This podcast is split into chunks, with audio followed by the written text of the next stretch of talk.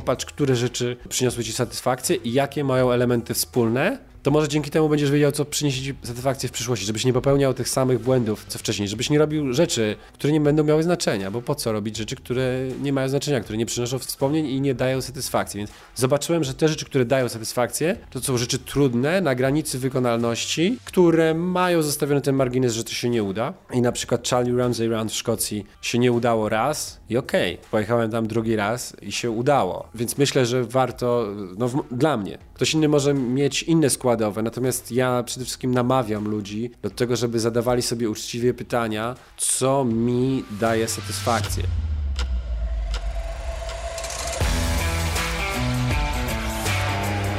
To był Krzysztof Dołęgowski. Ja się nazywam Kamil Dąbkowski i witam Was serdecznie w podcaście Black Hat Ultra. Opowiedzieć w godzinę o Krzyśku jest niemożliwe. Jego wkład w życie ludzi związanych z bieganiem w Polsce jest ogromny. Krzysiek na swoim koncie ma wyczyny sportowe przełamujące bariery. Pisanie, dużo pisania, organizowanie zawodów, sprzedaż sprzętu, wspieranie zawodników. Jest tego naprawdę mnóstwo. Jest również współautorem książki Szczęśliwi biegają ultra, która wspaniale opowiada o pasji do życia poza schematami. W odcinku słyszycie o tym, jak rozwijało się życie Krzyśka wokół sportu, o procesie, jaki mu towarzyszy przy wymyślaniu nowych wyzwań i o dojrzewaniu jako sportowiec i jako człowiek. Znajdziecie tutaj wiele odwołań do różnych biegów, ludzi i książek, dlatego w opisie odcinka umieściłem linki do miejsc, gdzie możecie dowiedzieć się więcej o poruszanych tematach. Miłego słuchania.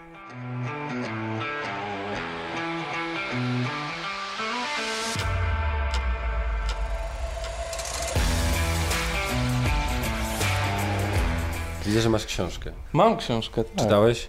Czytałem. Nie chcę się podlizywać, ale uważam, że to jest jedna z lepszych książek w tym kraju o ultra. Mówimy tutaj o Szczęśliwie biegają ultra, którą Krzysiek, mój dzisiejszy gość, Krzysztof Dołęgowski, napisał z Magdą Dołęgowską. Bardzo lubię wracać też do tej książki. Bardzo Zresztą z wielu, z wielu, powodów. Znaczy, po pierwsze, jest świetnie napisana i opowiadacie dużo o Boulder, a ja też mam. Y, mój przyjaciel mieszka w Boulder, byłem tam dwukrotnie i bardzo lubię te tereny, także to też jest. Y, jest Czyli tego... sprawdziłeś nas, że nie wymyśliliśmy tej nie, historii. nie wymyśliliście. Bardzo, bardzo fajnie napisane. Zresztą piszesz dobrze nie tylko książki, ale również krótsze formy w internecie. W, w, takim fajnym, lekko, z lekko uszczypliwym stylem, co mi się na przykład bardzo podoba. Nie jest to mdłe, jest to, ma jakiś swój wyraz i są to zawsze ciekawe teksty, także... Myślę, że powinniśmy to powiedzieć mojej pani od polskiego, która mi stawiała mierne e, na, na, za wypracowania za... wszystkie w, całe, wszystkie w liceum. Ale jakiś powód podawała, czy... No nie podobało się jej jak pisałem. Po prostu. Po prostu. I, i przez to przez wiele lat y, nie pisałem wcale. Taka trauma po tej szkole została. Tak, tak, tak. Szkolna, nie, szkolna to... trauma dwój, znaczy właśnie do, do, do pały nie dochodziliśmy. Chyba, że to był romantyzm i trzeba było życiorys Mickiewicza wkuć. To, to wtedy trafiała się pała, a tak to byłem uczniem z mierniakami z polskiego. No, bardzo dobrze. Może dzięki temu, wiesz, e, odbi odbiłeś się od tego i teraz osiągasz e, wspaniałe efekty. To jest tak, że nie dość, że jesteś w tym sporcie od dawna, mówimy o bieganiu, może, są jeszcze, może jeszcze siedzisz e, w jakichś innych sportach. Znaczy w rajdach przygodowych kiedyś brałeś udział dużo, prawda? Tak, ja tak sobie policzyłem, że od pierwszą setkę, jeszcze nie biegową, zrobiłem w 97 mhm. roku mm. pieszo w też y, gdzieś tam w okolicach 96 roku, 7 wspinałem się, hmm. wtedy miałem 18 lat i też no, nie urosłem, e, ale grałem w siatkówkę. Jeszcze wtedy nie wymyślili pozycji libero I, i może gdyby wtedy była pozycja libero, to wcale byście mnie nie oglądali w rajdach, tylko byście mnie widzieli jako er, emerytowanego już siatkarza.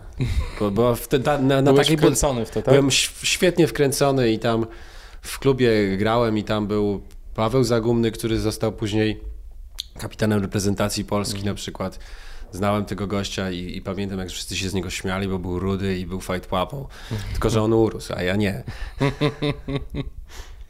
E, no właśnie, e, bo zacząłem mówić, że masz duży związek z bieganiem i tutaj inspirujesz wiele pokoleń już biegaczy swoją działalnością, bo nie tylko biegasz, ale właśnie też świetnie piszesz, no i jesteś takim biegowym przedsiębiorcą, można powiedzieć. Masz swój sklep.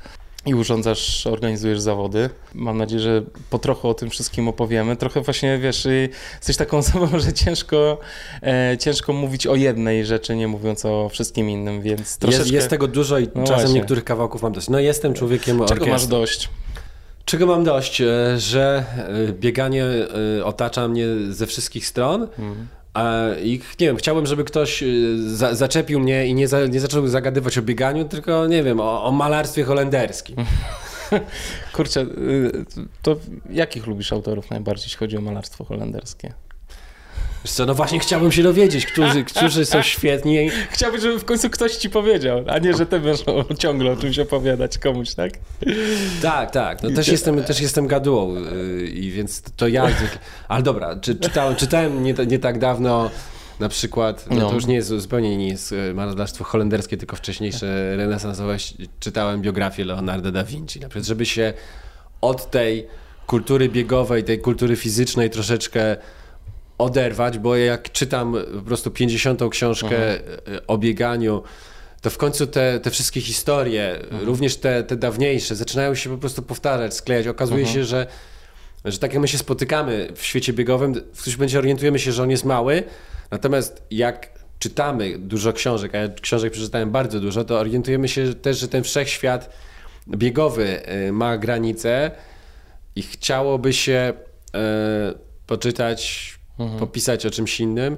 Między innymi dlatego ja teraz w moim pisaniu staram się przede wszystkim wyciągać rzeczy nieznane y, ludziom, wygrzebywać jakichś bohaterów z przeszłości, czasem sprzed 100 lat, żeby chociażby ten światek jakoś pożyć. Myślę sobie, mam nadzieję, że ktoś się zainspiruje mhm. i ktoś też zacznie grzebać y, w takim kierunku, nie wiem, jak wyścig z 20, 1928 roku w poprzek Stanów Zjednoczonych. Mhm. No widzisz, to jest e, ciekawe. Też ostatnio napisałeś fajny artykuł o Antarktydzie, o, o różnych misjach na Antarktydzie. W, w Ultra zdaje się tak, był, ten był, artykuł. Był taki Też fajny. Był taki artykuł, bo to, to, to jest taka, wiesz, z, z dziecięcych lat Aha. historia, to w domu zawsze było opowieści o Amundsenie i Scottie, jakieś stare filmy w latach 80. oglądałem i, i, i, gdzieś pomyślałem, że warto do tego wrócić, że to, i że to tak naprawdę to było ściganie się. Mhm trochę inne niż, niż teraz mamy, no ale wiadomo, że każda, każda dyscyplina ma swoją ewolucję, no i, i wtedy tak wyglądało y, ściganie się na takie bardzo, bardzo ultra. Tak. Wiesz co, ciekawe jest to, co mówisz, bo ja w ogóle moim pierwotnym pomysłem na spotkanie z tobą było mm, poruszenie takiego tematu, jakim jest historia ultra, ale traktowana bardzo szeroko. Próba dojścia y, do, y, do miejsc, do ludzi, gdzie to się w ogóle narodziło. Mm, I, ale to może kiedyś się spotkamy. Jeszcze ja się muszę lepiej przygotować do tej rozmowy na pewno, więc może jeszcze kiedyś poruszymy ten temat. Natomiast wróćmy do ciebie. No niestety, no, pogadajmy o tobie. Wystawmy ci pomnik. Wiesz, już jeden pomnik wystawili niedawno w Gdańsku i teraz i, i teraz są kłopoty. Jezus. Mam nadzieję, że ty... dobra, nie, to słaby dowcip mi przyszedł y, do głowy. W każdym razie, nie, no to nie... Ten pomnik, wiesz, on jest y, bardzo demokratyczny, w sensie każdy może się z nim zapoznać, bądź nie, nie stoi na środku ulicy, więc nikomu nie będzie przeszkadzał. To opowiadaj, opo opowiedz Krzysiek, jak, e, jak się sport pojawił w twoim życiu? A, wiesz co, sport, sport wyszedł od rywalizacji, rywalizacja wyszła od tego, że mieszkałem w dużym 15-metrowym bloku, w którym było mnóstwo dzieciaków. Hmm. I pierwszy sport to były zabawy wchowanego, w takie 15-20 osób który w zbliżonym wieku. To było, nie wiem, granie w kwadraty przed blokiem. No teraz konkurs, na czym polega gra w kwadraty. Hmm. I to było później, nie wiem, mecze piłkarskie. Każdy sport, za który można było się wziąć, y, funkcjonował na, na boisku byliśmy my kontra blok obok. Bloki mhm. były cztery, więc drużyn było, było kilka. I, I to było zupełnie naturalne. Spędzanie po prostu całych dni na dworze i na wszelkie sposoby próbowanie czy to wyłonić najlepszego, czy po prostu się pościgać, pomocować ze sobą. Czasem to były zapasy. Mhm. To nie chodziło koniecznie o to, żeby wygrać i zdominować przeciwnika. Jakby to, była, to było wyzwalanie energii, a później Wydaje mi się, że pozostałe rzeczy to, były, to była konsekwencja tego, mhm. że w szóstej klasie y, podstawówki jak byłem, no to przyszedł jakiś facet do, do, do, do WF-isty i, i, kazał WF-iście wskazać, które chłopaki są sprawne, no i że może by chcieli e, właśnie na sekcję e, siatkówki. No i Mhm. w ten sposób spędziłem kilka lat trenując siatkówkę. Ale w, e, też chciałem się wspinać, chciałem jeździć na rowerze. Mhm.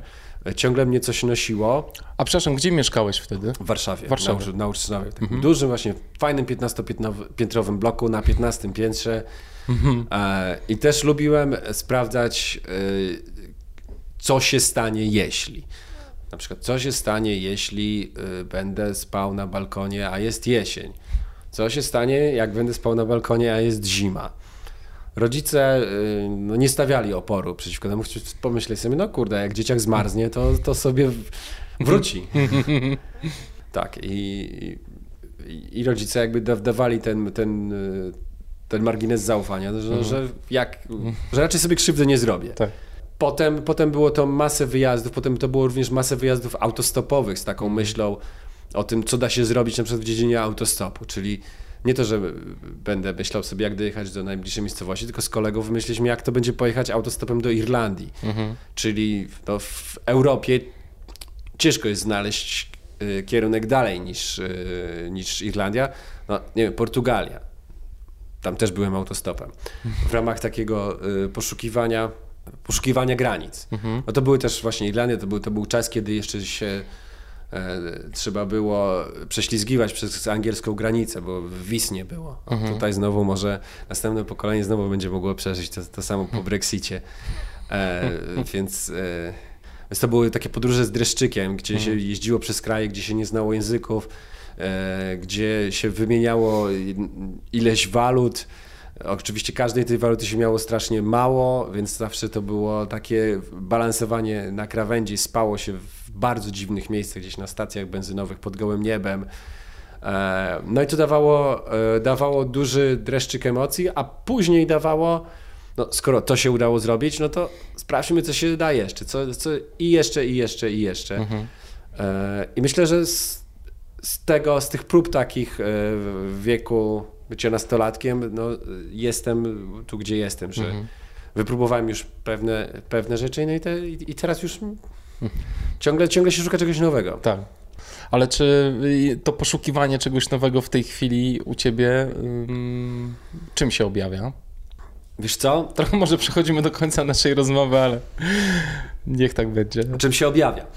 Teraz coraz trudniej zmusić mi się do solidnego trenowania, żeby wystartować w zwykłym biegu. To można, to, i to oczywiście sobie za- zadaję sam sobie pytania, dlaczego? Czasem te pytania są podchwytliwe takie, a czy na pewno coś mi tutaj nie ściemniasz, stary? Jeżeli, jeżeli, jeżeli powiem na przykład, że nie, to, to, to już z tego wyrosłem, a, a dru, drugie, drugie ego mówi, a może po prostu już jesteś stary i powolny i dlatego nie chcesz się ścigać, bo przyszli młodzi i cię wyprzedzają. Ja myślę, no, no trochę tak, trochę tak. I do końca nie, nie wiem, ale szukam po prostu nowych ścieżek. Są, są na przykład zawody, jest taki mój ulubiony wyścig Kierat. Startowałem w 2004 roku, startowałem tam 8 razy.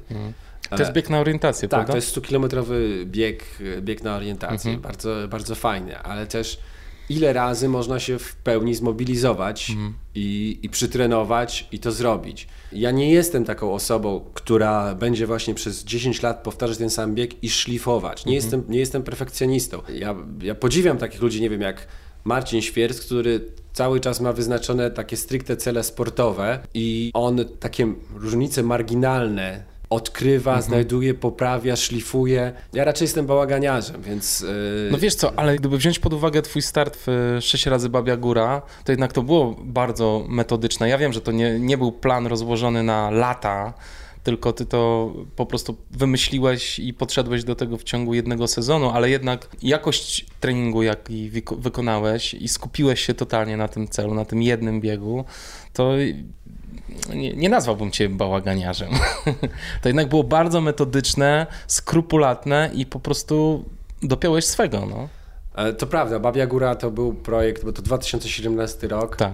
e, i no, przede mną nikt te, te, tego biegu nie skończył, po mnie jeszcze nikt tego biegu nie skończył. Teraz w tym roku w 2019 została zmieniona trasa, więc jakby troszeczkę już się karty poprzestawiają, będzie to trudniejsze do, do porównania. Dla mnie to trochę smutne, bo chciałbym chciałbym pokibicować i znowu mieć tą drżączkę w sercu, czy ktoś mnie pokona, czy nie pokona. Mhm. Trochę bym chciał, trochę bym nie chciał. Ja podziwiam tych ludzi, którzy tak się strasznie cieszą, jak zostaną pokonani, tak gratulują e, swojemu e, przeciwnikowi, a ja przyznaję, że no, uczciwie przyznaję, mam mieszane uczucia.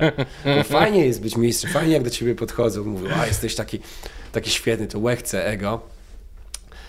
E, Ale z drugiej strony, e, no, tylko dzięki temu, że przychodzą kolejni ludzie i obalają tych starych mistrzów i drwią sobie z nich, później mówią, a ci starzy tam, o ten Dołęgowski to stara pokraka. Tacy ludzie powinni przychodzić. Młodzi ludzie powinni właśnie e, podważać fundamenty starych mistrzów, powinni ich obalać z pomników i robić swoje. Traktować starych mistrzów jako podłogę i na tym, e, na tym rosnąć. Według mnie taka jest, taka jest natura e, rozwoju. Wracając do Babiej Góry, no to był projekt trwający pół roku, e, gdzie udało mi się poukładać po prostu cały sezon, gdzie wcześniejsze starty wszystkie były klockami pod tą, e, pod tą Babią Górę, ale to nie była tylko. Babia Góra była jednym z trzech dużych startów, które były zaplanowane i jedynym startem, który naprawdę wyszedł. Bo był, o, w tamtym samym sezonie były przygotowane do Charlie Ramsey Round, gdzie byłem fajnie przygotowany, natomiast pogoda nie sprzyjała, po prostu było mniej więcej tak dzisiaj, jak dzisiaj na Śnieżce. I był start w biegu Ultra Graniu Tatr, gdzie zbuntował się żołądek. Więc było fajne przygotowanie, natomiast y, z realiza- realizacja była, znaczy efekt był mieszany. E, Dzięki czemu później był, rok później jakby było Ctrl-C, Ctrl-V i tam y, jeszcze troszeczkę dodając do tego, że jeszcze trochę powiększyłem dawki treningowe, natomiast skupiłem się, że to będzie przede wszystkim Charlie Ramsey i też, ale też były po drodze starty i po drodze też były starty nieudane, których nikt, nikt nie pamięta, bo nie skończyłem po prostu zawodów. Na Wielkiej Prechybie wykończył mnie upał i, i tam biegałem zygzakiem, aż w końcu zszedłem z trasy. Natomiast na biegu rzeźnika Sky, e, jak zobaczyłem, że się pojawił pierwszy zygzak, to po prostu zrezygnowałem, bo wiedziałem, czym to się, się skończy. A właśnie do Szkocji pojechałem już z taką, e, z taką o, nadzieją, o, tam nie może być zbyt gorąco. I, I rzeczywiście bardzo fajnie. Kurczę, trochę e, polecieliśmy do przodu. Wróćmy jeszcze na chwilę do młodego Krzyśka. Dobra, wracamy. Jest, jestem. Jesteśmy, gramy w siatkówkę i co się dalej dzieje? E, Uczysz się w normalnym liceum? Tak, uczę się, chodzę 6 razy w tygodniu na siatkówkę, uczę się w normalnym liceum, ale w którymś momencie dostrzegam, że pojawiają się chłopaki, które są technicznie dużo słabsze ode mnie, ale rosną. A ja oprócz tego, że gram siatkówkę, to gram na gitarze i jestem młodym, zbuntowanym punkowcem. I z drugiej strony jest towarzystwo, które pije dużo alkoholu, gdzieś się tam szwenda. Y, Ja, ja chodziłem w skórzanej kurtce i w spodniach od piżamy e, po ulicach. Byłem takim zbuntowanym mocno nas- nastolatkiem i w którymś momencie ta siła y, jakby prze, przeważyła po prostu siła tego zbuntowanego towarzystwa nad tym towarzystwem sportowym. Ale ja uważam, że to jest bardzo fajne, że, ja, ja, ja wcześniej w podstawu miałem dwie podstawówki, jedną pełną łobuzów, i, gdzie nie, nie odstawałem jakoś szczególnie, i drugą bar, pełną bardzo dobrych uczniów, gdzie już trochę odstawałem. Natomiast jakby spotkanie się i poznanie się z oboma środowiskami wy, wydaje mi się, że wyszło mi na dobre. I tak samo spotkanie się z zdyscyplinowanym środowiskiem sportowym i z drugiej strony z młodymi gniewnymi, y, którzy chodzili na koncerty, pili tanie wina pod płotem. Potem co się wydarzyło? I Jak, jak to się skrystalizowało w twoim życiu później? E, Wiesz, Te doświadczenia? y, wiesz co, no, no było, było kilka lat, kiedy głównie byłem gitarzystą. A zdarzyło mi się nawet też śpiewać.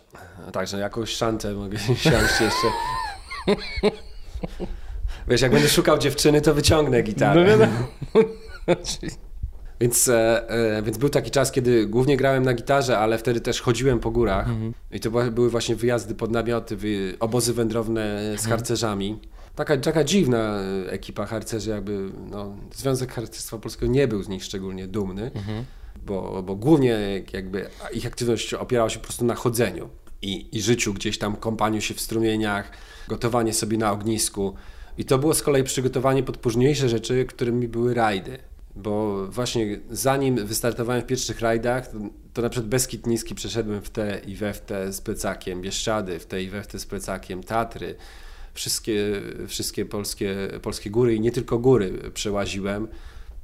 I nocowanie pod chmurką na przykład było moim ulubionym zajęciem. Podobnie jak na Ursynowie na balkonie. Tak, tak, tak. E, I później, no takim, aha, no później jeszcze y, kupiłem rower górski. Odkrywałem, jak, jak to ciekawie jest urywać kolejne elementy z roweru. Bo nie wiedziałem, nie wiedziałem, że to jest sprzęt, który tak łatwo się, się mhm. niszczy. Nie wiedziałem. Pamiętam, to, było, to było bardzo ciekawe przeżycie, kiedy bo teraz wiesz, jest internet i teraz mhm. możesz sobie przeczytać, co, co się stanie, jak zjedziesz z dużej góry i, i, i przestaną ci działać hamulce. To ci ktoś w forum cię wyśmieje, że jak możesz nie wiedzieć, że klocki hamulcowe się wycierają. No, nie wiedziałem. Klocki się właśnie skończyły na końcu zjazdu, no i, i, i był problem na przykład w Grudzie. Nie wiedziałem, co się robi, kiedy się urwie łańcuch. Czyli gdzieś trzeba było na przykład do jakiegoś gospodarstwa y, pobiec i, i pogadać z gospodarzem, wyciągnąć młotek, obcęgi i, i poskładać ten, ten łańcuch. To było fajne w tamtych latach. Y, no, wiedza była bardzo, bardzo trudna dostępna i jak zaczęliśmy się w ogóle bawić w rajdy przygodowe gdzieś w okolicach w 2000 roku, no to też było to, to była prawdziwa terra incognita. Wiesz, kiedy startuje się w zawodach i jest na, na zawody wyodrębnionych 200 osób, a jakiekolwiek doświadczenie ma kilkanaście. I wszyscy na siebie patrzą i, i, i nie wiedzą za bardzo o co chodzi. To były, to były piękne czasy no, właśnie takiego odkrywania, odkrywania drogi, drogi, drogi w nieznane.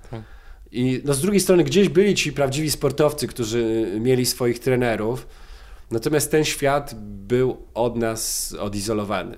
A startowałeś w rajdach e, tutaj na terenie Polski na początku? Tak, na początku, na początku była Polska, potem był, była Słowenia, mhm. gdzieś tam dużo później był, była Finlandia, Czechy, tak. Start, ścigaliśmy się międzynarodowo, ale, ale raczej gdzieś tam bliżej. No, też kasa była problemem, że to, y, że rajdy były potwornie kosztownym e, sportem. A znalezienie teamu do, do, do rajdów? To się udawało, to się udawało nam. Ja jestem z natury takim człowiekiem teamowym. Mhm. Ja lubię współdziałać z ludźmi i ja byłem zawsze tym gościem, który przyuczał y, nowe dziewczyny do startów w rajdach. Mhm. Że brałem jakąś dziewczynę pod opiekę i pokazywałem jej, jak się nie przewracać na rowerze, mhm. albo, albo jak się przewracać na rowerze na przykład, albo co się zrobi, jak się popsuje dętka na przykład. I, w, i wdrażałem takie nowe, nowe osoby. Miałem z tego y, sporo satysfakcji. W którymś momencie zauważyłem, że, że też e, że jakoś tak wychodzi, że moje osobiste aspiracje stały na liście priorytetów trochę niżej niż moje aspiracje teamowe, żeby złożyć fajny team czteroosobowy, w którym też będzie przyjemnie się ścigać. Mhm.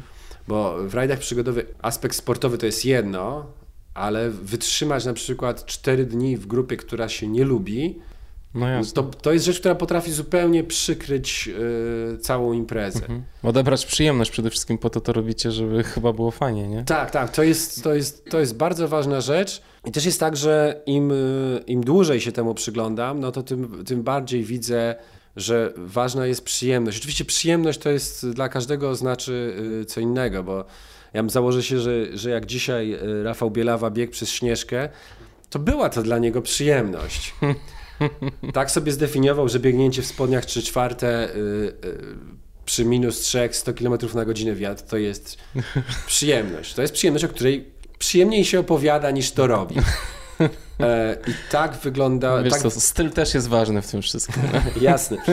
Ale y, no, rajdy przygodowe mhm. i, i też, w których przy okazji poznawało się siebie, swoją psychikę bardzo, bardzo dogłębnie, no to, no to była przyjemność i też to było świetne zżywanie się z ludźmi, nauka tego, jak e, iść na kompromis, czasem jak kogoś nie zamordować, hmm. choćby się miało ogromną ochotę. Na przykład, mhm. kiedy idziesz, zjeżdż, a, na przykład zjeżdżasz w nocy zimą na biegówkach przez las, zjechałeś już do samego, samego, samego dołu i wtedy nawigator zaczyna nerwowo oglądać mapę, rozkłada ją i mówi, wiecie co, bo ja nie wiedziałem, że tam z drugiej strony tam coś jeszcze jest na tej mapie. A tam była taka fajna droga, która pewnie była odśnieżona. No i co, no i co? no chyba 3 do 6 godzin jesteśmy w dupie. Jezus. No i, i wtedy, kiedy myślisz, że, myślałeś, że się ścigałeś Mhm. e, i wiesz, że cała impreza już, już właściwie jest zamieciona, no to możesz sobie myśleć, no, no, no dobra, to teraz pozbieramy, każmy gościowi pozbierać chrust, ułóżmy mu stos i podpalmy go. Albo możesz pomyśleć, no dobra, podpalimy go na mecie, a na razie on ciągle jest naszym najlepszym nawigatorem i niech nawiguje. I takie powstrzymywanie pewnych reakcji okazuje się ważne. A z drugiej strony później, wiesz, kiedy, kiedy po kilku takich sprawach zdarzy ci się na przykład, że nie kurde, spóźni ci się autobus, albo kurde, masz więcej, na dłużej zostać w pracy, no to myślisz sobie, nie, nie, mam tylko nie dospać 4 godzin, no, co, co, co, co za problem. Więc taka, taka była e, duża nauka z rajdów przygodowych. Z perspektywy czasu zaczynam coraz bardziej cenić ten okres, ponieważ y, myślę, że najwięcej takich żywych wspomnień zostało. Bo myślę sobie, że finalnie no to, to, co my gromadzimy, to, co się liczy, to jest to, co sami my będziemy cenić, czyli wspomnienia. Jeżeli właśnie patrząc, nie wiem, 15 lat wstecz, ja pamiętam y, przede wszystkim rajdy, a gdzieś tam wiele biegów, rzeczy krótszych mi zupełnie umknęło i jak widzę swój wynik, nie wiem, z maratonu warszawskiego z tam z 2008-2009 roku, to mnie to nie, nie obchodzi. Coś się, coś się biegło, ale, ale przeżycia były dużo mniej dogłębne niż z tych rzeczy gdzieś robionych w krzakach. No i też robionych wspólnie, bo powiedziałeś, że jesteś teamowym człowiekiem, więc jakby nie dziwi mnie, że te, te wspólne rzeczy właśnie mocniej w tobie siedzą, nie? Na pewno, na pewno to były elementy wspólne, chociaż wiesz, halucynacje są rzeczą bardzo taką personalną, na przykład to, albo kiedy wiesz, możemy mówić o przeżyciach wspólnych, kiedy nie jestem w stanie dogonić swojego teamu i, i, i wiesz, idziemy przez las, jest trójka, potem 100 metrów, ja jestem tym czwartym zawodnikiem, który kołysze się na prawo i lewo i próbuje śpiewać jakąś piosenkę, żeby tylko nie zasnąć. A przy okazji mam ogromne kalafiory na nogach i po prostu nie mogę dotrzymać im tempa. Jestem na nich wściekły. Oni też się, się spieszą, ale za wszelką cenę próbuję utrzymać jakby e, jakkolwiek to tempo i żeby nie zasnąć, to sobie śpiewam. No i, i wspomnienie takie teamowe, że kurde, mogliby poczekać. No, z drugiej strony byli dla ciebie dużym motywatorem, więc... Zdecydowanie, No. zdecydowanie. I powiedz, y, w tych rajdach y, do kiedy siedziałeś? Ostatni start w 2012 roku w Finlandii, przepiękna Hmm. impreza. Co to była za impreza? To się nazywało Endurance Challenge. To miało około 500 km, z czego pamiętam 120 km kajakiem. W większości po morzu i to, to było fantastyczne przeżycie, wiesz. Kraj, w którym e, słońce prawie nie zachodzi, morze, które wygląda jak jezioro, ponieważ jest tyle wysp, że zasłaniają cały horyzont. Bardzo dziwny teren, teren skalisty, porośnięty jakimiś mchami, z dziwnymi e, mokradłami, bagnami, e, po których dosyć trudno się nawiguje, ponieważ no, cały teren jest upstrzony po prostu małymi wzgórzami i bardzo niewiele dróg jest pomiędzy tym. W Beskidach czy w Karkonoszach, no to mamy wyraźne granie i, i wiesz, czy jesteś, jak już spadłeś na nie tą stronę grani, co trzeba, to wiesz mniej Tak. więcej to. Skoro górka jest po prawej stronie, no to, to wiesz, możesz pokazać palcem na mapie, gdzie jesteś, natomiast Poza tym u nas jeszcze jest tak, że jak jesteś po złej stronie, to mówią w innym języku, więc też łatwiej się zorientować. no tak, tam, i- tam, tam i tak mówili w bardzo innym języku. No. I ruszałeś w las, a tam takich wzgórków było 15 ustawionych w rzędzie, a tych rzędów było jeszcze 15, więc w sumie miałeś 200 górek e, i często wiedziałeś tylko z grubsza, gdzie jesteś. E, Do tego, do tego były bardzo ciekawe historie, że były odcinki, na których można było zabierać, na odcinek pieszy można było zabierać ze sobą rolki i jeździć na rolkach. E, Natomiast punkty kontrolne nie były zlokalizowane przy drogach. Na przykład punkt kontrolny był zlokalizowany na wyspie na jeziorze, czyli jechałeś, jechałeś na rolkach, miałeś ze sobą kamizelkę asekuracyjną, bo to było obowiązkowe wyposażenie, po czym y, oczywiście kask, bo na rolki był, po czym brałeś te rolki, wrzucałeś y, do, na, na plecy, biegłeś przez las, Właśnie w tej kamizelce asekuracy- asekuracyjnej wskakiwałeś do jeziora razem z tymi rolkami w, w suchym worze. I płynąłeś w pełnym ubraniu, w kasku przez jezioro. Podbijałeś punkt na wyspie, przechodziłeś na drugą stronę wyspy, płynąłeś znowu po drugiej stronie tego jeziora, no i niosłeś te, niosłeś te rolki. No i wiesz, oczywiście czołówka na głowie, no i teraz wiesz, jak kiedy jesteś w środku lasu i na przykład pojawia się grzybiarz to, i widzi właśnie czwórkę ludzi w kaskach z czołówkami na głowach, z rolkami przewieszonymi przez ramię i cali ociekający wodą, no to... No to naprawdę trzeba noblisty, żeby wymyślił o co, o co chodzi. No tak. Była taka, wiesz, gra też w mroczne historie, gdzie, gdzie opowiada się jakąś dziwną sytuację i masz zgadnąć skąd to się wzięło. Zwykle jak jakiś, mart- jakiś nieboszczyk grał główną rolę w tych mrocznych historiach. No to myśmy, myśmy my wielokrotnie byli taką zagadką dla y, lokalnych Tak. y, ludzi, którzy nas widzieli. I ta Finlandia, czemu wtedy przestałeś się ścigać? Wiesz co, y, to było związane też, to był z wieloma, wieloczynnikowa sprawa. Ja coraz bardziej byłem wciągnięty bieg, w bieganie. Ja pracowałem wtedy w miesięczniku bieganie i już pojawiało się wię, coraz więcej celów takich stricte biegowych. Rajdów było y, coraz mniej, bo było coraz większe problemy ze sponsorowaniem rajdów przez, y, przez duże firmy, więc imprez było mało. I też było trochę problem ze złożeniem teamu na, na fajnym poziomie i z ludźmi, których byśmy chcieli mieć obok siebie. Ta, takich ludzi, z którymi po prostu śpiewać my czterej pancerni gdzieś tam w, w środku głuszy albo na środku jeziora byłoby fajną zabawą, a nie jakimś obciążeniem. A powiedz, y, bo jeszcze po drodze były jakieś studia, nie? Ja jestem geografem, specjalistą e, sedymentologii zimnego proszę. klimatu. To wybitnie. Myślałem, że jednak bardziej coś związanego z dziennikarstwem. Nie, zdecydowanie. To do pisania kiedy wróciłeś? Jak, kiedy ci trauma minęła po tej podstawówce? Wiesz co, ja się utrzymywałem z fotografii przez jakiś Mhm. czas. E, Robiłem zdjęcia do różnych tekstów, po czym odkryłem, że, e, że czasem da się sprzedać zdjęcia, jeżeli przy okazji się napisze tekst. Mhm. I takie debiuty publikacyjne, no to tutaj e, będzie zaskoczenie. Dwutygodnik Kogito był kiedyś taki dla licealistów. Ja będąc na studiach zaczepiłem się tam Mm. w robocie. Robiłem tam, robiłem tam regularnie zdjęcia i zacząłem, zacząłem pisać teksty. W 2003 roku y, połączyliśmy siły z Gawłem i założyliśmy, znaczy Gaweł założył wcześniej na Pieraj.pl, a ja dałem dużego kopa temu na Pieraj.pl i tam pisałem. Tam było pierwsze takie specjalizowane forum.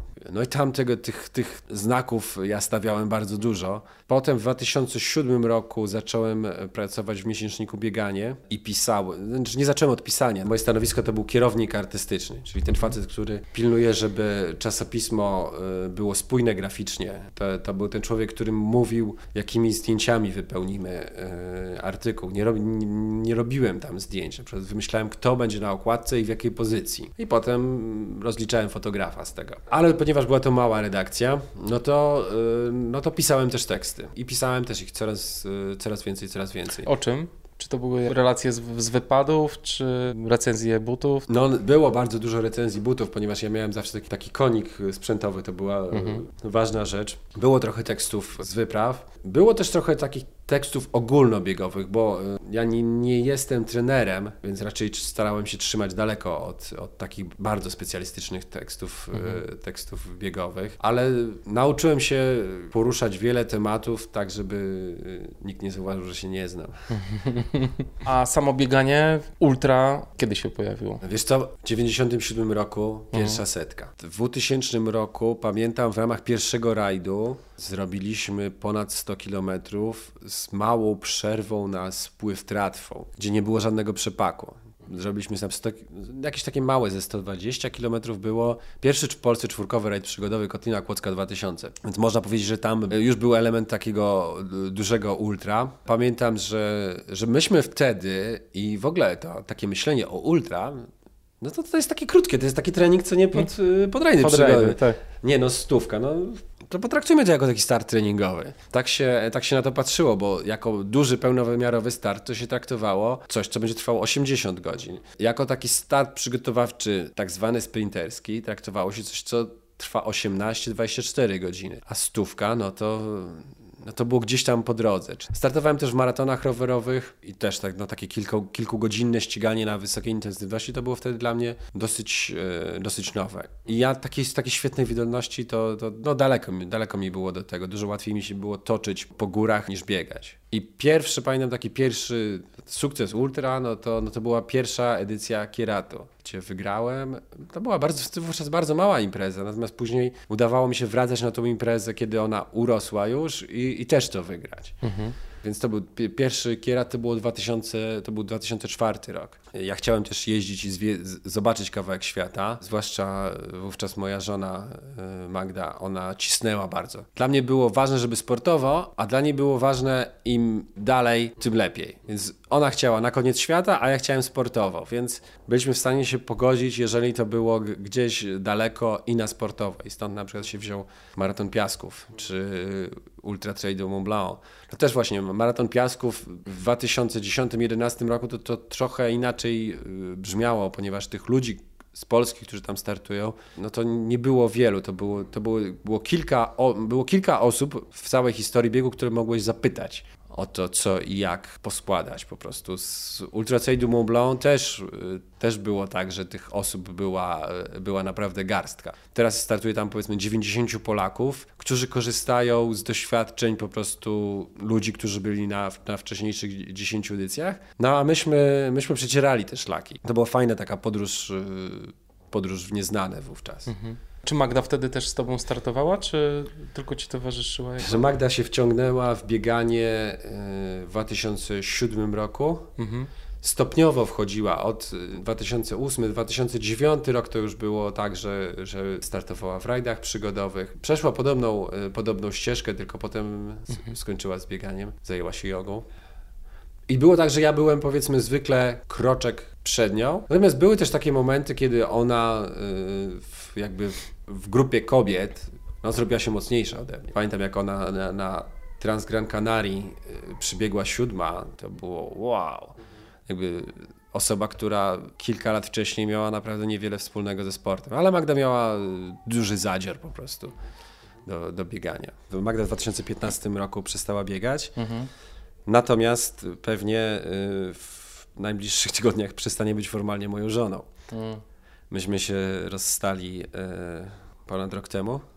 Przestali, y, przestali mieszkać razem. I to był bardzo trudny proces, ale bardzo, bardzo rozwijający dla nas obojga. I myślę, że i zarówno ja się od tego bardzo dużo nauczyłem, i Magda się bardzo dużo od tego nauczyła. I ten proces nauki jeszcze długo nie będzie skończony. Jakby zaczynamy z punktu widzenia takiego partnerskiego zupełnie, e, zupełnie nowe życie. Właśnie przeszliśmy od, tego momentu, kiedy zupełnie nie wiemy, czy będziemy e, się w ogóle widywać. Mhm. Wiesz, to, to, to do, do tego momentu, że no nie, jednak będziemy. Jednak y, nasza, nasza relacja się mocno zmieni, natomiast nie zamierzamy tego zupełnie zamykać.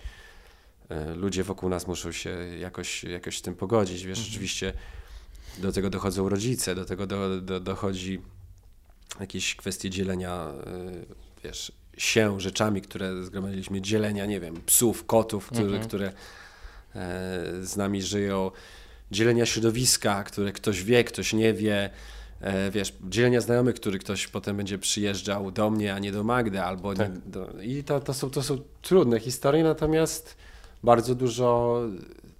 Znowu, jak potraktujesz to nie jako twojego wroga, a jako naukę, to, to no, potrafi ci wnieść bardzo dużo. Jeszcze, zresztą wiesz, to jest wszystko, to jest wszystko są rzeczy bardzo, mhm. bardzo emocjonalne, bardzo, bardzo w ruchu. I znowu, trzeba poczytać, żeby zrozumieć, dlaczego to się wydarzyło. Czytam jedną książkę, która niewiele mi wnosi, bo akurat nie ma tego tematu. Potem czytam drugą, która gdzieś, i kto, potem gdzieś ktoś mi podrzuca jakąś trzecią, i mhm. w trzeciej wow, to jest to. I właśnie, na przykład błędem było to, że, że spędzaliśmy ze sobą 24 godziny na dobę i przestaliśmy mieć przed sobą jakiekolwiek tajemnice. Jak to Magda mówi, zostaliśmy po prostu siostrą i bratem, a przestaliśmy być małżeństwem.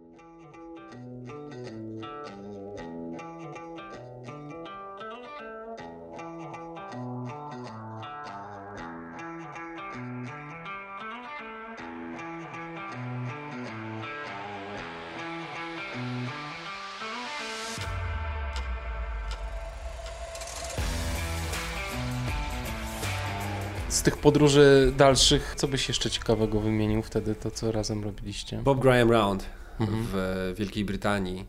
I wszystkie takie rzeczy, które wiązały się z niepewnością, z lękiem. Rzeczy, które nam się nie udały, po które wracaliśmy, żeby poprawić i żeby mm. w końcu się udały. Właśnie to, tak, tak to było z Bob Graham Round, który petlą 105 km, ponad 9000 metrów przewyższenia, która za pierwszym razem nas wypluła bezlitośnie zupełnie. Mm i na której trenowaliśmy jeszcze dwa czy trzy razy, zanim zrobiliśmy drugie podejście i drugie podejście w końcu się udało. Czyli najwięcej satysfakcji y, dawało mi, nam osiągnięcie tych celów, które były wyjątkowo wysoko zawieszone. Podobnie patrzę na maraton piasków, którego bardzo, bardzo się bałem. Wiedziałem, że bieganie w wysokiej temperaturze to, to nie jest moja bajka. Wiedziałem, że tam kwestia jedzenia jest bardzo, bardzo trudna I, i trenowanie w Polsce zimą, żeby wskoczyć od razu w głębokie lato, to jest trudna historia. Mhm. Jak, to, jak sobie z tym poradziłeś? Jak trenowałeś? Gdzieś w saunie? Wiesz co, biegałem na, biegałem na przykład na bieżni mechanicznej mhm. w fitness clubie takim lekkim polarkiem na sobie dużo, no tam, te, tam jest dużo składowych, bo tam jest biegasz z plecakiem, który na początku waży na przykład 9-10 kg. Więc musisz mieć mocne plecy, bo tam, tam prędkości też by, były, były znaczne. Bieganie nawet 4,30 z takim ciężarem, to wymaga również siły pleców. Znaczy mój wniosek potem, bo, bo sobie myślę, no dobra, to co teraz? To myślę sobie, dobra, spójrz wstecz, popatrz, które rzeczy przyniosły ci satysfakcję i jakie mają elementy wspólne, to może dzięki temu będziesz wiedział, co przyniesie ci satysfakcję w przyszłości, żebyś nie popełniał tych samych błędów, co wcześniej, żebyś nie robił rzeczy, które nie będą miały znaczenia, bo po co robić rzeczy, które nie mają znaczenia, które nie przynoszą wspomnień i nie dają satysfakcji. Więc zobaczyłem, że te rzeczy, które dają satysfakcję, to są rzeczy trudne, na granicy wykonalności, które mają zostawiony ten margines, że to się nie uda. I na przykład Charlie Ramsey Round w Szkocji się nie udało raz i okej, okay, pojechałem tam drugi raz i się udało. Więc myślę, że warto, no w, dla mnie, Ktoś inny może mieć inne składowe, natomiast ja przede wszystkim namawiam ludzi do tego, żeby zadawali sobie uczciwie pytania, co mi daje satysfakcję. Bo odnoszę wrażenie, że y, wielu z nas, myślę, że ja gdzieś, gdzieś po drodze też, zaczyna, zaczynają odczuwać jakąś presję środowiska. Zaczynają myśleć sobie, ojej, no zająłem tutaj trzecie miejsce w tych zawodach, no to warto było przetrenować mocniej, żeby zająć drugie a może kiedyś pierwsze. I trzeba dobrze zapytać, czy na pewno walka, nie wiem, zwiększenie treningu dużo bardziej, żeby zawalczyć o to drugie miejsce, czy to pierwsze miejsce, przyniesie ci super fajne wspomnienia. Mhm. Czy ten proces na przykład treningowy, że zamiast biegać, nie wiem, 100, 100 km w tygodniu, będę biegał 160, ale nie wiem, przestanę czytać książki. Mhm. E, czy, to jest, e, czy to jest tego warte? Albo, nie wiem, rozpieprzę swoją rodzinę, mhm. bo, bo tak się wielu ludziom zdarzyło, że albo nie założyli nigdy rodziny, albo to, co mieli, sobie rozpieprzyli. Mhm. A powiedz, a jaki ty masz stosunek do ogólnie takiego pięknego hasła, jakim jest strefa komfortu? Czy ty masz jakąś swoją strefę komfortu, czy też lubisz się cały czas wybijać, e, jeżeli tylko łapiesz jakąś stabilizację albo czujesz właśnie, że gdzieś twoje cele są, e, zaczynają być stałe i takie powtarzalne i nijakie, to łapiesz się na tym i już coś zmieniasz. Jak to u ciebie wygląda? Strefa komfortu. Mm, bardzo, bardzo dobra, e, dobre zagadnienie. Wydaje mi się, że współczesny człowiek jest w stanie funkcjonować w strefie komfortu niemalże non-stop. No nie marzniemy, nawet ci, którzy nie mają kasy, to nie głodują, więc moglibyśmy cały czas w tym ciepełku przed telewizorem funkcjonować i tak się zwykle e, tą strefę komfortu e, definiuje. Natomiast według mnie rzeczy bardzo szybko ten komfort przestaje smakować, że żeby docenić białe, musimy zobaczyć czarne. Czyli im bardziej wyrzucę siebie y, ze strefy komfortu, im bardziej będę niewyspany, tym y, bardziej docenię sen. Słuchaj, teraz mam taki dziwny głos, to jest katar. Przez kilka dni miałem zupełnie zatkany nos i wczoraj jak się kładłem spać, myślę sobie, kurczę, jak fantastycznie mieć jedną dziurkę drożną. Doceniłem właśnie tą, tą dziurkę w nosie, o której na, na, na co dzień nie myślimy. I ten katar był mi potrzebny, żebym, e, żebym o niej pomyślał. I myślę, że wielu ludzi potrzebuje e, zabiegać się do denka w górach, żeby poczuć ciepło łóżka, wymarznąć, żeby zrozumieć, jak fajne są suche skarpety. One nawet nie muszą być czyste, ale są suche. Tak. I, myślę, że każdemu by się to przydało. Tak, ale myślę, że nadal bardzo wiele osób nie dochodzi nawet do tego momentu. W sensie nie uświadamia sobie, że tego potrzebują. E, Właśnie wybicia się z tej strefy komfortu, że nie wiem, są ludzie, którzy wiesz, pracują latami w jednej firmie, latami chodzą do tego samego sklepu i żyją w jakimś takim, wiesz, szablonie i nawet y, wiesz, myślą, jest mi okej, po co mam cokolwiek zmieniać. Słuchaj, jeżeli jest Wiesz. im okej i... Bo to jest tak, jeżeli komuś jest naprawdę okej, to, to po co zmieniać? Natomiast większy problem jest taki, kiedy gość mówi, ja jestem normalny, nic nie potrzeba zmieniać, ale nie wiedzieć czemu, jak wypije trzy piwa, Tak. to zaczyna się bić z kimś. Albo nie, wiem, dla, nie wiedzieć dlaczego, Albo- za, albo- zaczyna, zaczyna tłuc żonę i dzieci. Tak, albo mówi o marzeniach, których w życiu nie osiągnął, nie? No Na właśnie przy- o to chodzi, że moim zdaniem to nie jest tak, że, że To jest pytanie, jak wiesz- głęboko wszedłeś w siebie No właśnie. i jak dobre sobie pytanie, pytania zadałeś i jak długo się nad nimi zastanawiałeś i jak długo weryfikowałeś odpowiedzi, czy ta odpowiedź jest na pewno uczciwa. Ja uważam, że to jest strasznie ważne, żeby wątpić w siebie, żeby podważać y, siebie, żeby zadawać pytanie, przybiec, przybiec na metę, ucieszyć się z sukcesu na mecie i zapytać, a po co ci to było? I odpowiedzieć uczciwie, no bo też nie, nie, nie, nie będę się nagle tłukł, kiedy odpo- odpowiedź będzie brzmiała, to był potrzebne dla mojego ego na przykład. Bo potem, po tym pytaniu, kiedy już powiedziałem sobie, to moje ego chciało wygrać, jest, jest następne pytanie. A dlaczego twoje ego chciało wygrać? I znowu zaczynasz rozbierać. Bo przecież nie każdy ma takie ego, które każe mu każe wygrać. I tych pytań ciągnie się cały łańcuszek. E, I znowu, to nie, nie chodzi o to, żeby się chłostać. Powiedzieć, że nie, nie mam żadnego ego. E, e, I już nigdy nie będę myślał o swoim ego. Może, może istnieją jakieś powody ku temu, że może, może należy po prostu przytulić swoje ego. Przytulić, pogłaskać, powiedzieć, fajne ego jesteś. To ego się uspokaja nagle i już przestanie tak, przestaje tak kąsać i potem się okazuje, że na przykład zwycięstwo już nie jest takie konieczne. To, to, to, to, to, to tak widać, wiesz, czasami jak, nie wiem, człowiek się zakochuje i nagle zmienia mu się podejście do sportu. Przestawiają się, e, przestawiają się wartości. On sobie zupełnie nie zdaje sprawy, nie łączy tych rzeczy, a jednak y, na przykład, nie wiem, trening był strasznie ważny, a teraz trening gdzieś tam sobie, gdzieś tam sobie Na odpływa i warto sobie zadać pytanie, a dlaczego tak jest? I, od, I patrzeć na siebie w tych, e, w tych odpowiedziach z sympatią. A jak podchodzisz właśnie do y, karmienia swojego ego? Czy to zawsze, czy to jest dobre? Bo mi się wydaje czasem, że, że jednak warto też pielęgnować w sobie dużo pokory i tego, żeby jednak walczyć właśnie z tym ego trochę, nie? Mhm.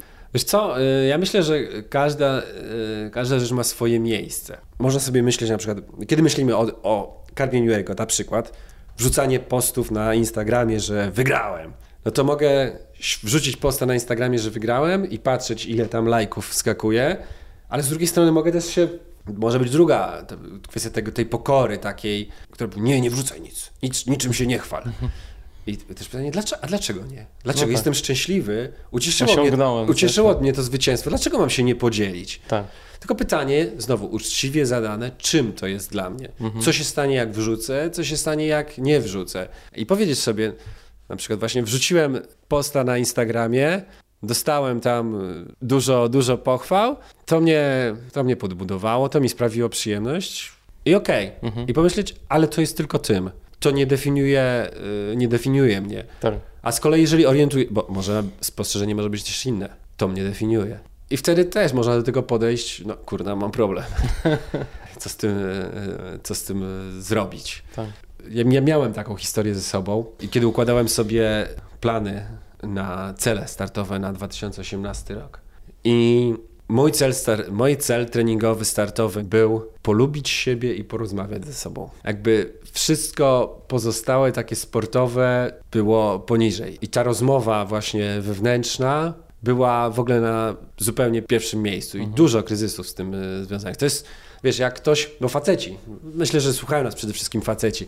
Faceci mają ten problem, że mówią sobie, ja jestem ten twardy gość, ja tutaj robię trening, mam dziewczynę, nie mam żadnych problemów z głową, jestem normalny. Ja myślę, nie, nie, nie, stary, nie jesteś normalny, tylko jeszcze nie wiesz. Ja też tak, e, też tak myślałem. I potem wiesz, jest, jest tak, że że zaczynasz w tym grzebać i się wykluwają najróżniejsze historie z twojej przeszłości. Nagle widzisz swoje motywacje. Po prostu to jest tak, byś otworzył swoje ciało i zobaczył szkielet. Myślisz, a, to ręka się zgina dlatego, że to jest kość, a to jest bicep przyczepiony i tak samo zaczynasz widzieć siebie i mechanizmy, które tobą powodują w momencie, kiedy zaczynasz grzebać w swojej osobowości. Dlaczego jestem, jaki jestem. I a jak ty, w jaki sposób grzebiesz? Jakich narzędzi używasz, żeby grzebać w sobie? Jaki masz plan treningowy na ten twój e, rok 2018, który już minął? Jak, jak go zrealizowałeś? Wiesz co, to, są, to jest bardzo długa rozmowa i niektóre rzeczy są tak, o, tak osobiste, że, Okej. y, że niechętnie bym się dzielił, ale przede wszystkim uczciwe zadawanie, zadawanie pytań. Na przykład, jeżeli ja, jakąś rzecz do zapamiętania z tej, z tej rozmowy,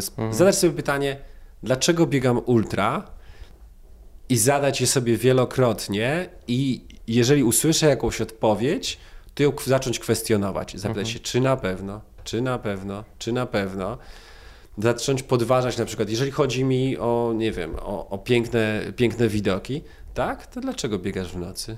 Tak? To dlaczego, jeżeli chodzi tylko o piękne widoki, to dlaczego startujesz w zawodach? I jeżeli zaczniemy sobie zadawać pytania dodatkowe, to obnażymy tą motywację. I to nie, znowu, to nie chodzi, żeby pójść na pokutę, tylko chodzi o to, żeby siebie zrozumieć. Tak. A jak siebie zro, zaczynamy rozumieć, to jest nam przyjemniej. To jest częściej też tak po prostu, że nie wiem, skończę zawody, uśmiechnę się, popatrzę się w niebo i jest taka wtedy fajna pustka, nic mnie nie goni. Czy odpowiedziałeś już sobie na te pytania, na które chciałbyś sobie odpowiedzieć, czy to jest... Nie, jestem w trakcie, w trak- trakcie grzebania i myślę, że, że to po prostu będzie trwało, że to jest niekończący się proces, tak jak wiesz, proces treningowy. Jest, jestem coraz szybszy, no ale nie wiem, odkrywam, że ruchomość w biodrach jest nie, nie taka i zaczynam, wiesz, wzmacniać biodra, robię trening siłowy i na przykład nagle z szybkością jest nie tak, prawda? Czasami majstrowanie w jednej sferze sprawia problemy w drugiej. My się też zmieniamy, czyli jestem, nie wiem, o rok starszy i na przykład regeneracja jest trochę, trochę trudniejsza. Przygotowuję się do innych zawodów, więc trening będzie e, in- inaczej e, wyglądał. Dlatego tak samo jak trening biegowy jest procesem nieskończonym i odkrywanie swojego ciała w treningu biegowym jest procesem nieskończonym i według mnie fascynującym, tak samo e, właśnie grzebanie w swojej osobowości jest bardzo ciekawe, jest równie bolesne i satysfakcjonujące jak, e, jak trening fizyczny. To jest zabawne, jak możesz sobie usiąść, siedzisz sobie na przykład na kanapie i nie wiem, zaczynasz płakać, e, bo, bo tak, tak gdzieś siebie, e, siebie poruszyłeś. A czy w tych twoich poszukiwaniach sięgasz do wymiarów duchowych, czyli do religii na przykład jakiejś, jakiejkolwiek? Jestem niewierzący, to mi pomaga z tym, że łatwo mi jest zakwestionować każdą rzecz. Mam wprawę w kwestionowaniu. Kiedy jesteś religijny, no to są pewne rzeczy, które są aksjomatami, które przyjmujemy a priori, że tak jest, kropka. Religia mi nie pomaga. A jak myślisz, co ci daje to zadawanie pytań cały czas? Czy to po prostu, czy to jesteś ty i potrzebujesz tego do funkcjonowania? To jest jakaś Mm. twoja cecha taka głęboka? Czy to, czy to jest jakaś wartość dla ciebie, to, że Czy to jest wartość? Wiem na przykład, dlaczego zachowywałem się w sposób dziwny kiedyś. To chodzi o drobne zachowania, nie wiem, w życiu codziennym lub o jakieś duże rzeczy. Na przykład, że nie wiem, ludzie prokrastynują, odkładają wszystko na ostatnią chwilę i ja byłem bardzo mocno takim człowiekiem, a już nie jestem. Z- na przestrzeni dwóch lat to się wyraźnie zmieniło. Nie ma, y, nie ma już takiej sytuacji, że na każde, y, że na każde spotkanie jestem trzy minuty po czasie, tylko y, i z dużo mniej na przykład nerwów mam w związku z tym. Czyli moje życie stało się spokojniejsze. I to nie była praca taka, że robię sobie postanowienie, nie prokrastynuję, będę na czas. Nie, to tak nie zadziałało. Bo wiele razy sobie postanowiłem, Krzychu, weź się kurde, nie spóźniaj, weź się spakuj na wyjazd wcześniej, a nie 15 minut przed wyjściem. Krzychu, weź kurde, nie zapominaj bukłaka na zawody, weź nie zapominaj kurtki na zawody, nie wiem, kasku na, na maraton rowerowy zdarzało mi się zapomnieć. Mnóstwo takich, takich historii, które zorientowałem się, że produkuję sobie sam. W momencie, kiedy zacząłem na przykład w sobie grzebać, no to te, te rzeczy odeszły. Oczywiście, wiesz, no, czytam dużo książek z różnych dziedzin, Na przykład? z psychologii. Na przykład takie, taka była fajna książka, facet się nazywa David Kahneman, Fast and Slow Thinking. Drugi gość, David Gilbert, e, Stumbling on Happiness, czy Potykanie się o szczęście. mam takie hobby, żeby, żeby e, czytać w, w oryginale, więc Mhm. w- wiele, nie wszystkie rzeczy są przetłumaczone na polski. Właśnie Stumbling on Happiness to jest, to jest ciekawa książka, która pokazuje człowiekowi, jak pracuje nasza głowa, bo nam się wydaje, że my coś zapamiętaliśmy, dzięki temu teraz możemy na podstawie naszego doświadczenia na przykład zrobić rzecz teraz, żeby nam było lepiej w przyszłości. I dlaczego nam ludzie, nam to nie wychodzi? Na przykład, nie wiem, dlaczego dziewczyna zawsze ma tendencję do wybierania sobie chłopaków pijaków? Przecież kurna, miała pierwszego, nie wiem, pił i tłukł ją. No dlaczego wzięła sobie, miała złe doświadczenie, dlaczego bierze sobie drugiego? I facet tłumaczy, e, że bo, po pierwsze, nasze wspomnienia są bardzo przez nas poprzekształcane, nasza percepcja teraźniejszości jest bardzo przez nas poprzekształcana. I co gorsza, nasze przewidywanie przyszłości jest e, przez nasz mózg e, przekształcane. I każdy z tych elementów jest bardzo niedoskonały, każdy z tych elementów bardzo łatwo oszukać. I z drugiej strony to jest uspokajające dla mnie. Wiesz, można, ktoś może się wkurzyć przez to, kurna, no to jak to, ja nic nie mogę zaplanować, a ja mów, myślę sobie, no tak, to ja już wiem, dlaczego popełniam te błędy i kurna, i, i, i trochę jest tak, że wszyscy tak mają. Ale to jest poprzekształcane w jaki sposób? Przez to, że my sami kręcimy sobie filmy na różne tematy, czy... E, To jest związane na przykład z niedoskonałością wspomnień, ponieważ nasz mózg nie jest w stanie zapamiętać całej przeszłości. Robi to wybiórczo, tak? On robi, on sobie zipuje, Mhm. po prostu archiwizuje, składa w kubkę to i potem to rozpakowuje. I to jest w ogóle, wiesz, to jest pakowanie z utratą danych. Więc e, to jest zniekształcone przez opowieści innych ludzi. To jest zniekształcone przez stereotypy. Na przykład, że nie wiem, to, że, e, że na przykład teraz jestem chory, powoduje, że moje wspomnienia z przeszłości są inne, są przykryte przez moje aktualne odczucia choroby. I, I wiele, wiele, i wiesz, to, to, to jest bardzo krótka rozmowa, ale, ale tych elementów jest potwornie dużo. Wniosek jest taki, kiedy ja na przykład czytam książki, w których czytam o naszej niedoskonałości, ja się dużo lepiej godzę na moją niedoskonałość w życiu codziennym. Bo wiesz, byśmy bardzo chcieli, żeby kiedy napiszę sobie dzisiaj mam przebiec 10 km w takim i takim tempie, to deterministycznie będę wiedział, że to mi przyniesie taki efekt. Nie przynosi, kurna. Świat jest skomplikowany. I kiedy nagle ukazuje się naszym oczom to skomplikowanie świata, to jesteśmy na to lepiej przygotowani. No, to nie działa, nie wiem dlaczego. I widzę sobie przed sobą dżunglę zależności. Aha, no dobra, już wiem czemu, nie wiem. Więc może się nie będę kopał i nie próbował wszystkiego tego rozwiązać, tylko będę próbował tak na, na, swoją, e, na swoją miarę. Po prostu tak zaakceptujesz swoją niedoskonałość w tym Tak, wszystkim. tak. I wiesz, to jest, też jest czas już taki na akceptowanie swojej niedoskonałości. Będą 40 urodziny niedługo. E, właśnie są młodsze chłopaki, które bardzo chcą, chcą mi dokopać i, i bardzo dobrze. No, a ja muszę się w tym odnaleźć jako, e, jako człowiek ambitny i nie zasmucić się tym szczególnie.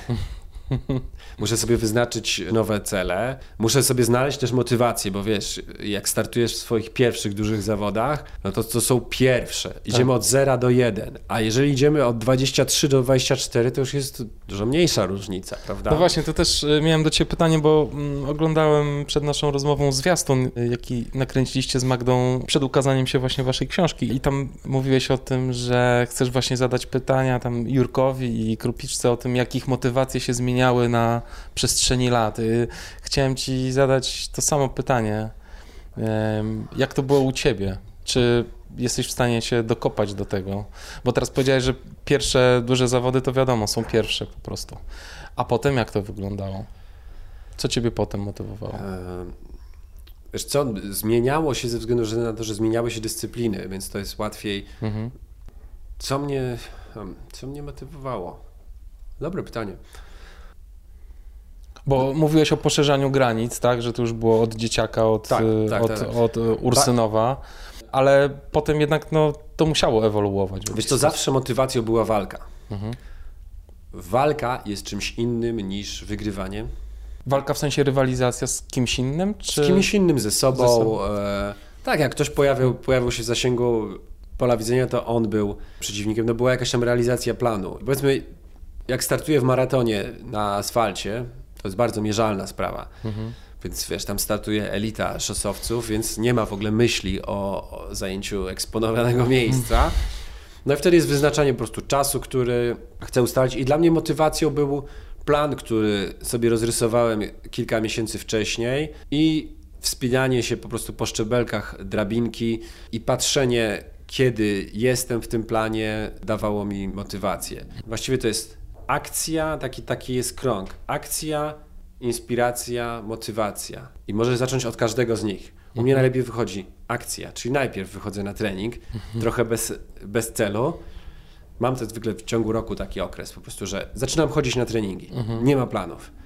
Ale po kilku treningach widzę jakiś efekt, to mnie inspiruje, coś zaczynam wymyślać, z czego idzie motywacja do tego, żeby zacząć coś planować. Z tego, że coś się zaplanowało, powstaje kolejna akcja. Przy tej kolejnej akcji jest inspiracja i kolejna y, motywacja, w końcu jest jakiś tam duży cel i po takiej realiza- du- po tym dużym celu zwykle wszystko ze mnie spływa. I wtedy to jest, to jest fajne, bo ja w ogóle uważam, że ludzie powinni odpoczywać, nie powinni biegać przykład przez cały rok, bo wszystko się zaczyna zmieniać w szarą strefę. Ludzie po- powinni mieć okres, kiedy zapieprzają i robią wszystko z bardzo dużą dyscypliną, natomiast powinni mieć okres, kiedy tę dyscyplinę odpuszczają, bo inaczej e, zwariują. A powiedz, ten sam proces, y, który, o którym przed chwilą powiedziałeś, tych kilku stopni też stosujesz w innych obszarach swojego życia, czy Tak, tu mówimy tylko o tak, sporcie? sprzątanie domu. Tak? Tak, wstań, wstań z łóżka, y, zbierz kubeczki, bez myślenia o tym, po, po, posprzątaj w kuchni i poczujesz się lepiej. Okej, czyli twój duży cel, jeśli chodzi o sprzątanie domu, jak wygląda? Położyć nowy dach i... Nie, nie, nie, nie mieszkam w wynajmowanym domu, Okej. więc... E, Natomiast to jest tak, że, że ze względu na to, że pracuję sam, e, pracuję w domu, e, no to muszę się sam zmotywować. Nie przyjdzie szef, nie opieprzy, nikt mnie nie opieprzy, jestem, ja jestem szefem. Więc często ten właśnie sportowy krąg, właśnie akcja, inspiracja, motywacja musi się zacząć właśnie od, od drobnej akcji. I czasem właśnie jest to sprzątnięcie kubeczków. No właśnie teraz pięknie przeszliśmy do tego, bo ci chciałem zadać pytanie, co ty teraz robisz? Bo tak, w Napieraju już nie się, znaczy tak, przede wszystkim tak, nie żyjesz już w Warszawie, tylko już od dawna, ale y, nie jesteś codziennie już w sklepie na Ursynowie i Nie jestem. prawda? Odpuściłeś to trochę, czy też przekazałeś w inne ręce. Ostatnio też, nie wiem, czy słowo sprzedałeś zawody jest dobrym słowem, ale też oddałeś w inne ręce chudego Zgadza się, Wawrzyńca. sprzedaliśmy chudego Wawrzyńca. I jak to jest? y, Teraz siedzisz w domu, mówisz, że, jest, y, mówisz, że jesteś szefem dla samego siebie i co robisz? No, jedno krótkie słowo innovate. Jesteśmy dystrybutorem na, na Polskę i Litwę oraz dwa słowa Ultimate Direction, czyli plecaki, gdzie jesteśmy dystrybutorem na Polskę, Czechy i Słowację. Czyli sklep to jest jedna nóżka, natomiast jest dużo mniejsza nóżka niż rzeczy hurtowe. Można powiedzieć, że w dużej mierze jestem handlowcem, ale bardziej handlowcem takim siedzącym przy Excelu i patrzącym, czy, czy słupki się zgadzają, takim analitykiem, niż takim handlowcem, który jeździ z dużą torbą, z butami i pokazuje ludziom, sklepikarzom, bo taki człowiek jest u nas w firmie, więc no, ja jestem analitykiem w mojej firmie. Ciągle coś piszę, no biegam. I nie mam kłopotu z nadmiarem czasu. Też, e, też e, ponieważ e, znowu chcę się, chcę się cały czas rozwijać, no to mm, zaczynam się trochę przesuwać w stronę programowania. O, Na przykład tak i ponieważ nie mógłbym tego zupełnie robić jako takie czyste hobby, stąd z, jakby tym bardziej zajmuję się analizą statystyczną na przykład wiesz, w sprzedaży, budowaniem jakichś magicznych narzędzi, które sprawdzają co się sprzedaje, co się nie sprzedaje, w jakich ilościach, dlaczego, co, co na bazie danych z przeszłości można przekuć na przyszłość. Jak i to się- w, w jakim języku piszesz? w JavaScriptie? No właśnie, ja nigdy nie powiedziałem, że ja, byłem na w klasie matematyczno-fizycznej z rozszerzoną informatyką. No proszę, Tak, więc to, to jakieś te, pod, podstawy masz.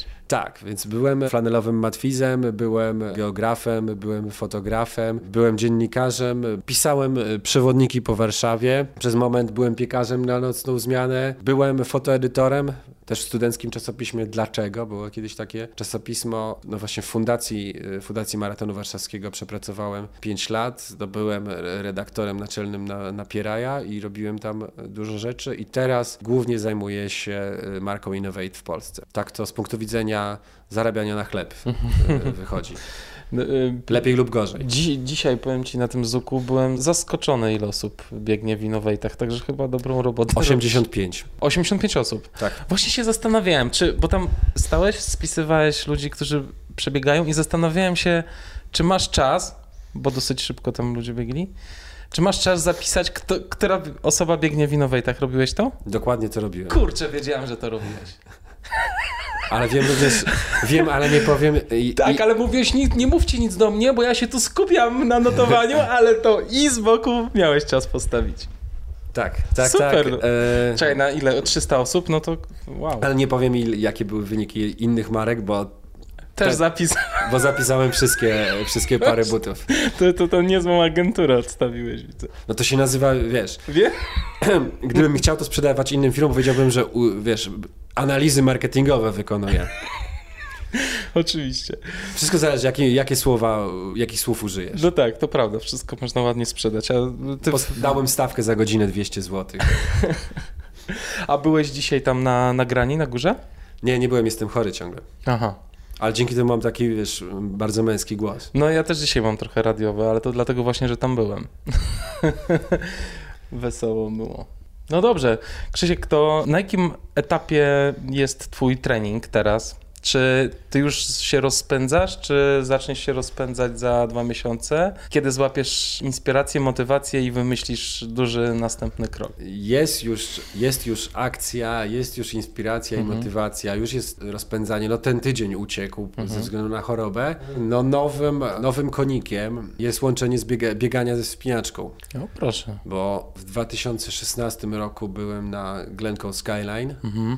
Na pięknym biegu w Szkocji, gdzie właśnie trzeba było przeżywcować kawałki wspinaczkowe. I przypomniałem sobie, że w 2000 roku robiłem kurs taternicki, gdzie trzeba było właśnie na mokrej grani w deszczu biegać z dużą ilością powietrza pod tyłkiem. No i pomyślałem sobie, że to jest, to jest fajny kierunek, żeby potrenować i, i spróbować swoich sił właśnie w łączeniu tych, y, tych dwóch dyscyplin. Trochę niebezpieczne. Trochę niebezpieczne, no niestety Wojtek Czarny z, zginął właśnie na, na grani, na grani Tatr w- wysokich, ale niebezpieczne, ale fascynujące. No, to się ze sobą wiąże często. Więc wiesz, od, o, to jest takie moje postanowienie, żeby przestać być tyranozaurem, czyli żeby udo nie, nie, jednak nie dominowało krajobrazu mojego ciała, żeby te małe łapki jednak trochę, u- trochę urosły i taki jest pomysł na, na ten sezon. Ciekawe. Naprawdę. Jest ktoś, kto już jakieś szlaki przetarł? Tak, tak, tak, tak. Są zawody takie już y, będące blisko tego. Mhm. W Andorze jest taki, taki bieg ELS 2900, Mhm. gdzie jest 7 najwyższych szczytów Andory. Trzeba, y, trzeba zdobyć i to jest taki off-trail z, y, właśnie z elementami wspinaczkowymi. Mhm. E, są ludzie, którzy po prostu robią duże przejścia graniowe. Mhm. E, Jared Campbell, e, zwycięzca Hard Rocka, jedyny gość, który trzy razy ukończył Berkeley Marathons. To jest jego, e, jego konik, łączenie biegania ze wspinaczką. Mam zaległy artykuł dla magazynu Ultra o tym facecie. No to fajnie. To zanim to ultra opublikuję, no mam nadzieję, że sobie poczytam o tym trochę. A jakiś nowy projekt Fastest No Time? Tak, nic nie powiem. Nic nie powiesz.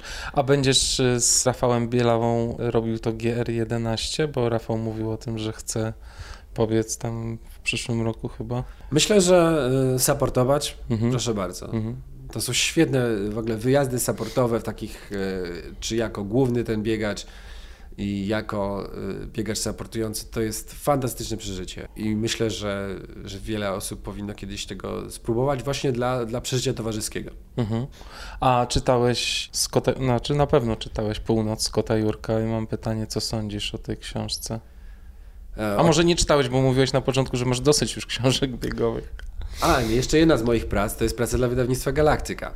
Czyli w ogóle napisałeś tego Scotta Jurka. Nie, poprawiałem błędy u Scotta Jurka. Okej. Pracowałem jako konsultant przy tej książce, czyli ten gość, który y, jak zobaczy jakieś słownictwo, które nie pasuje do biegowego slangu, to zamienia na właściwe. E, Bardzo mi się podoba, ponieważ jest to książka o życiu. Jest to bardzo fajna książka o prawdziwej relacji damsko-męskiej, takiej, która, relacji, która ma kanty i nie boi się tych kantów pokazywać, kiedy, mhm. kiedy Jenny Jurek e, opowiada o tym, jak się naprawdę na niego wkurzyła i kiedy oni musieli sobie wyjaśnić pewne mhm. sprawy, to mi się podoba. Mhm.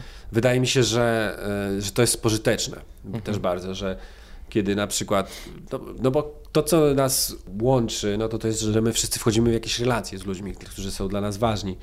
No i właśnie my, faceci, bardzo często y, zaniedbujemy tę historię, mhm. rozmowę. A tam widzimy, jak y, właśnie fajna dziewczyna, Jenny, po prostu tłucze się z tym y, też fajnym facetem, Scottem na trasie, kiedy widzimy, że oni oboje mają e, dobre intencje. I to jest, e, to jest ważna historia. No ta podróż do wnętrza siebie i też zmiany w, w podejściu Scotta Jurka do tego ogromnego dystansu mhm. bardzo, bardzo mi się podobają, mhm. więc to jest ważna, ważna książka. Ona myślę, że nie będzie jakimś takim wiekopomnym dziełem, Natomiast y, myślę, że jest, jest wartościowa. Mi się wydaje, że ona jest jeszcze ważna z, z tego powodu, że ona bardzo dużo mówi o saporcie na tego typu biegach i w ogóle o saporcie. Ja mojej żonie tak podsunąłem tę książkę, bo saportowała już mnie na jednym biegu, ale namawiam ją jeszcze, żeby dłuższe dystanse ze mną, ze mną robiła i, i to jest y, moim zdaniem mega ciekawe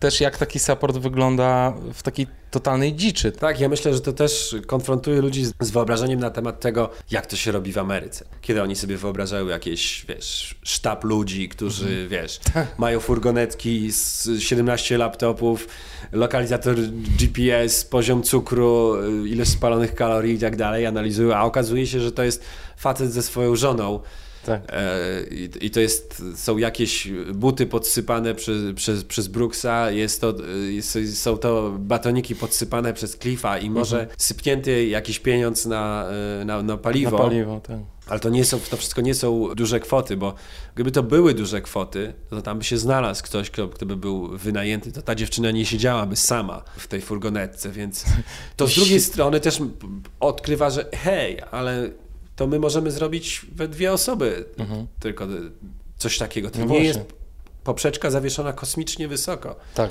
To nie jest rocket science. Tak. No tam jeszcze zawsze był ktoś, kto biegł ze Scottem, prawda? Także, no powiedzmy w trzy osoby. Tak, Ale to był wyjątkowo długi też dystans, umówmy się. Natomiast tak. śmieszne było to, że właściwie największym zagrożeniem i taką niepewność budzącą to byli fani Scotta.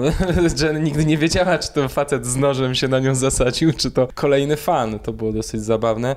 Plus to, że y, są takie y, fragmenty odcinka y, tego Appalachian Trail, gdzie lokalesi są totalnie przeciwni w ogóle temu bieganiu i oni tam też mieli sporo... Tak, tam jest fajna analiza naszego wyobrażenia o Stanach Zjednoczonych, kiedy mm. myślimy, że Stany Zjednoczone to jest Kalifornia, Venice Beach i to, czy to jest, nie wiem, ulice Nowego Jorku, tak. ewentualnie ulice, zniszczone ulice Detroit i czarni raperzy. A okazuje się, że tych oblicz y, USA jest jeszcze, jeszcze więcej. Jest I kiedy nam się wydaje, że na przykład w Polsce jakiś park narodowy się burzy na, na, na biegaczy i myślimy, mówią, oj, to w Polsce jest tak kiepsko, a wszędzie idzie na świecie to jest na pewno lepiej. No i tam widzisz po prostu, że nie, nie, wcale niekoniecznie no. takie, że co chatka to zagadka. Każdy kraj ma swoje problemy, więc... Tak. To jest, e, tak naprawdę to jest bardzo dziki i podzielony kraj. I to jest też fascynujące. W sensie to jest tak, że właśnie no my znamy Amerykę głównie z filmów, a to tak naprawdę nic nie wiemy. Tak, y, ale pochwalę ci się a propos mm. książki Scottem. Mam takie. Y, pamiętam, że kiedy z Magdą robiliśmy wywiad y, z, ze Scottem i, i, i Jenny, to, to rozmawialiśmy na temat książki i ja mu powiedziałem, że ja im wytłumaczyłem, jak robimy książkę, że mm. nadwaga. Wiesz, tak, pamiętam tą rozmowę, jak rozmawiam mm -hmm. ze Scottem i z Jenny, słuchajcie, robimy taką książkę i taka będzie jeden rozdział będzie pisany przeze mnie, drugi będzie pisany przez Magdę. Mm-hmm. I potem widzę następną książkę pisany przez męża i żonę, y, jeden rozdział pisany przez niego, drugi przez nią. No oczywiście mogę sobie teraz dopisywać, ale co sobie podopisuję, to moje. Twojego zostało połychtane w tym momencie. Troszeczkę. A, troszeczkę, troszeczkę, ale co mi tam? No ja, nie. Niesprawdzalne. Wszystko ale, ale co mi się przyjemnie zrobiło? No ba. Krzysiek, dziękuję Ci bardzo za rozmowę. Ależ proszę, mi też było przyjemnie. dziękuję serdecznie i czekamy na, na nowe plany i nowe wyzwania. Kurczę, to co powiedziałeś o tym bieganiu i wspinaczce, super. Krzysiek, dzięki. Dzięki również. Do zobaczenia, trzymaj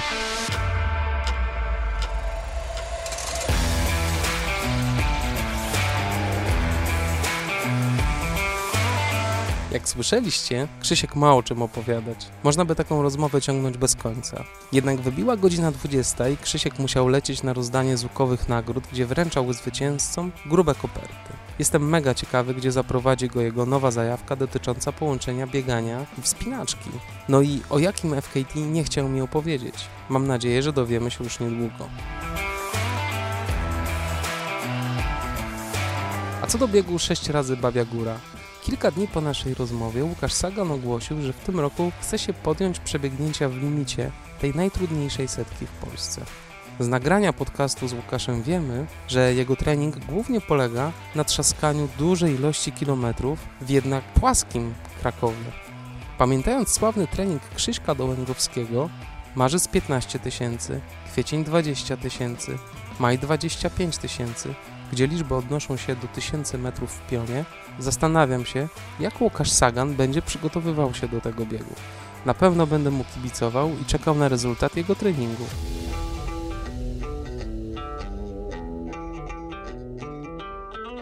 Dziękuję Wam serdecznie za odsłuchanie kolejnego odcinka mojego podcastu. Jeżeli podoba Wam się to, co robię i chcecie wesprzeć ten projekt, to lajkujcie, followujcie i zostawiajcie rekomendacje na Facebooku i iTunes. Szerujcie na Waszych Insta i Facebook Stories. To wszystko pomoże mi docierać do jeszcze większego grona osób.